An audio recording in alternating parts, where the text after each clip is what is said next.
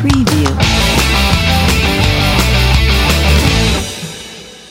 Benvenuti amici di Bytes Idea FM, quest'oggi nuovo episodio del podcast. Scusate se l'audio non sarà il massimo, ma ho leggermente dovuto cambiare il setting perché sono appena tornato dalle vacanze estive e non sono ancora rientrato alla base Milano dove posso registrare come al solito. Proprio perché sono appena ritornato dalle vacanze estive ho deciso con voi di affrontare il tema vacanze, vacanze all'estero. Infatti in questi giorni sono appena tornato da Istanbul, città fantastica che vi consiglio, anzi Voglio proprio parlare di Istanbul. Innanzitutto è veramente una città particolare, dai mille più volti. Non è europea o come possiamo intendere noi così occidentale, non è così araba, seppur la maggior parte delle persone sono musulmane, però non c'è eh, tutto il lato arabo, diciamo che non sono né europei né arabi, ma sono proprio turchi, una propria identità fatta da tante etnie all'interno della stessa città che vivono ognuno in dei ghetti ben specifici. E chi va a vivere in questa città tende praticamente ad integrarsi nel suo ghetto, quindi non c'è una vera e propria integrazione come la intendiamo noi occidentali, ma una città che funziona, funziona bene, a dimensione dei, dei turisti e soprattutto in questo periodo, grazie anche al prezzo stracciato della lira turca, permette di divertirsi spendendo veramente poco. Per parlare di cifre vi faccio due esempi. Allora, attualmente mentre sto registrando un euro equivale a 6,5-6,7 lire turche. Per darvi l'idea una bottiglietta d'acqua di quelle classici da mezzo litro costa una lira turca e un, diciamo girando un kebab che poi è il piatto tipico non quello doner ma semplicemente il kebab. Costa un kebab con le patatine fritte e una bibita 12 lire turche quindi 2 euro praticamente poco meno di 2 euro. Quindi veramente um, delle cifre accessibili, delle cifre ottime che invogliano soprattutto fare il turismo, ma il turismo che è invogliato anche dalla bellezza della città eh, andate a vedere un sacco di moschee, veramente bella, la moschea di Hagia Sofia, la moschea blu, ma anche quella di Fatih, tutte cose veramente particolari. Non andate lì con i pregiudizi perché bisogna lasciarli a casa, ogni paese ha le proprie usi e le proprie tradizioni, ma è veramente bellissimo. Poi mi piace molto questo concetto che bastano due passi per essere divisi tra l'Europa e l'Asia, quindi basta semplicemente attraversare un ponte per ritrovarsi o in Europa o in Asia e questa è veramente una cosa fichissima ma la cosa veramente interessante è prendere il battello e fare il giro del Bosforo o eh, de, dell'altra parte in sensatura che è il Corno d'Oro. È veramente qualcosa di spettacolare. Eh, il giro del Bosforo a me è piaciuto veramente tanto fatelo con i traghetti in linea e non con i traghetti a chiappa turisti costa solo 12 lire turche ed è veramente interessante. C'è un giro breve da due ore e praticamente fate eh, partite da Istanbul, eh, sempre Istanbul, andate a vedere la sponda asiatica di Istanbul, poi tornate sulla sponda europea per finire con l'ultima tappa, un comune poco fuori Istanbul, di nuovo in sponda asiatica.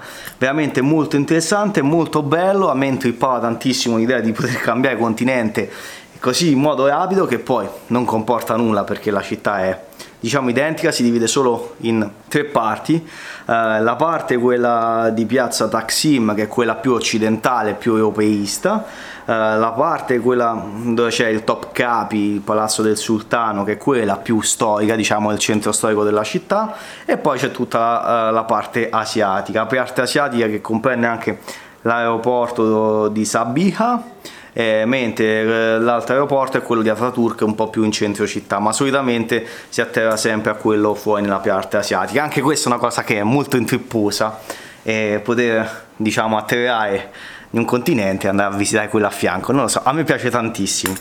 Con questo voglio dire che i soldi meglio spesi sono quelli nei viaggi, sono quelli in cui bisogna viaggiare ma senza andare con i pregiudizi, nel senso che uno visita dei paesi diversi dai nostri, bisogna provare il cibo, la cultura del luogo e non pretende di fare il classico italiano di farci riconoscere ah, io voglio mangiare solo pasta e pizza no bisogna provare usi e costumi locali. E a parte qualche esempio che cercano di spennarti perché sei il turista ma anche noi facciamo le stesse identiche cose devo dire i turchi sono molto a modo sono molto simpatici eh, cercano di aiutarti quando possono quando ti vedono in difficoltà. Quindi veramente una città che si può girare con estrema tranquillità dispiace un po' per la storia degli ultimi anni perché veramente potrebbe eh, essere una città ancora più secondo me spettacolare una città pulita, una città divertente dove ci sono veramente tante persone, dove c'è un casino, un traffico allora di punta che nemmeno Roma sul grande raccordo anulare raggiunge quei livelli, una città calda ma che grazie alla sua ventosità riesce sempre a farti stare bene. E devo dire mm, mi è piaciuta. Eh, ho mangiato veramente bene ho mangiato i loro piatti tipici. Mi è mancata la cucina italiana. Beh dopo una settimana praticamente solo carne mi sarei mangiato volentieri un piatto di pasta ma perché è una mia abitudine ecco. I dolci sono fantastici, ho provato dei dolci e della pasticceria incredibile, eh, veramente nulla che invidiare con altre città. Eh, devo dire merita, io la consiglio a tutti, quindi se potete andare a fare un giro andate a vedere questa città perché è veramente incredibile. E soprattutto quando viaggiate viaggiate con la mente aperta. Veramente cercate di immedesimarvi nel luogo in cui andate. Ci è talmente piaciuta che vogliamo tornarci. Il nostro prossimo viaggio penso ci piacerebbe che sia la, la Cappadocia con eh, la mongolfiera. Insomma stiamo organizzando per il prossimo anno adesso vedremo. E comunque veramente viaggiare non solo fa aprire la mente fa incontrare nuove persone ma eh, proprio allarga la nostra visione, la nostra visione che è ristretta eh, nell'ambiente in cui viviamo, quindi bisogna cercare di ampliare, conoscere nuove cose e quindi è veramente fantastico, devo dire mi, sono, mi è piaciuto molto, l'unica cosa che mi aspettavo che vivesse un po' di più il mare, essendo circondati dal mare, eh, pescano del pesce incredibile, una qualità del pesce fantastica, veramente a due lie, può sembrare una battuta ma veramente a due lie eh, solo che non hanno spiagge almeno Istanbul, cioè non vivono il mare, lo vivono semplicemente tuffandosi dagli scogli che cir- eh, circondano tutta la parte vecchia della città. Per chi di voi fosse della Liguria, un po' come Genova, un po' come la Spezia, per darvi l'idea.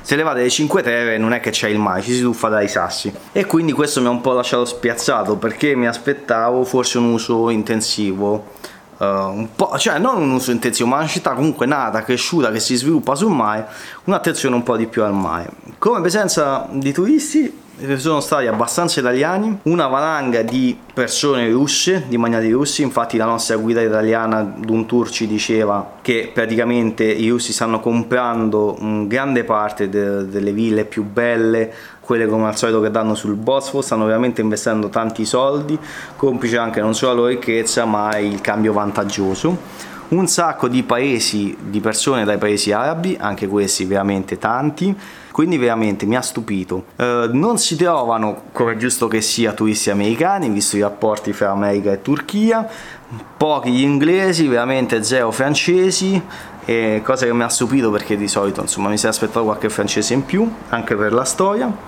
E veramente, forse, ecco, forse se gli devo fare una piccola critica non valorizzano a sufficienza le, le opere d'arte o quello che hanno da, da offrirti eh, i musei siamo stati a due musei in cui i tabelloni quelli che descrivevano sia le opere in questo caso erano reperti archeologici o opere scientifiche perché era il museo della scienza e della tecnica i cartelloni non ti spiegano le cose quindi sono un po' approssimativi cioè ti scrive semplicemente questo è il libro di questa è la barba di Maometto, ok? Però non ti dice da dove viene, non ti dice un pezzo di storia, insomma, questo qui si deve un po', secondo me, fare un piccolo saltino in avanti verso i turisti. Non vi preoccupate della lingua perché comunque l'inglese nei posti fondamentali lo parlano veramente bene, cioè bene nel senso che riesce a dialogare in inglese, riesce a farti capire, quindi da questo punto di vista uh, zero problemi anche con la lingua.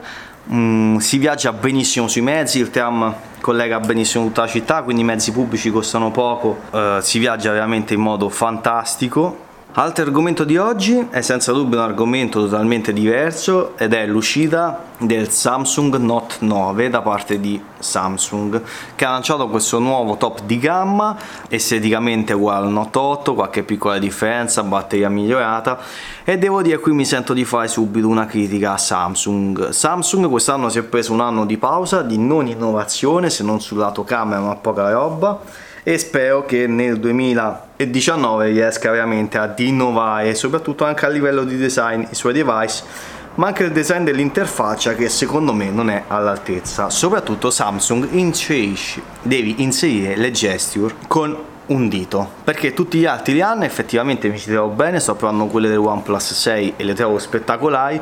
Cosa aspetti ad inserirle anche tu? E mettere semplicemente questa opzione nel menu veramente qualcosa da poco quindi nei prossimi giorni lo testerò troverete il video sul canale troverete le foto su Instagram insomma si partirà alla grande. Questo podcast diciamo è un po' estivo complice le vacanze quindi vorrei essere un rientro soft. Quindi continuate a seguirci su Bytesidea FM e su tutti i social e su bytesidea.net un saluto da Massimiliano. Ciao e alla prossima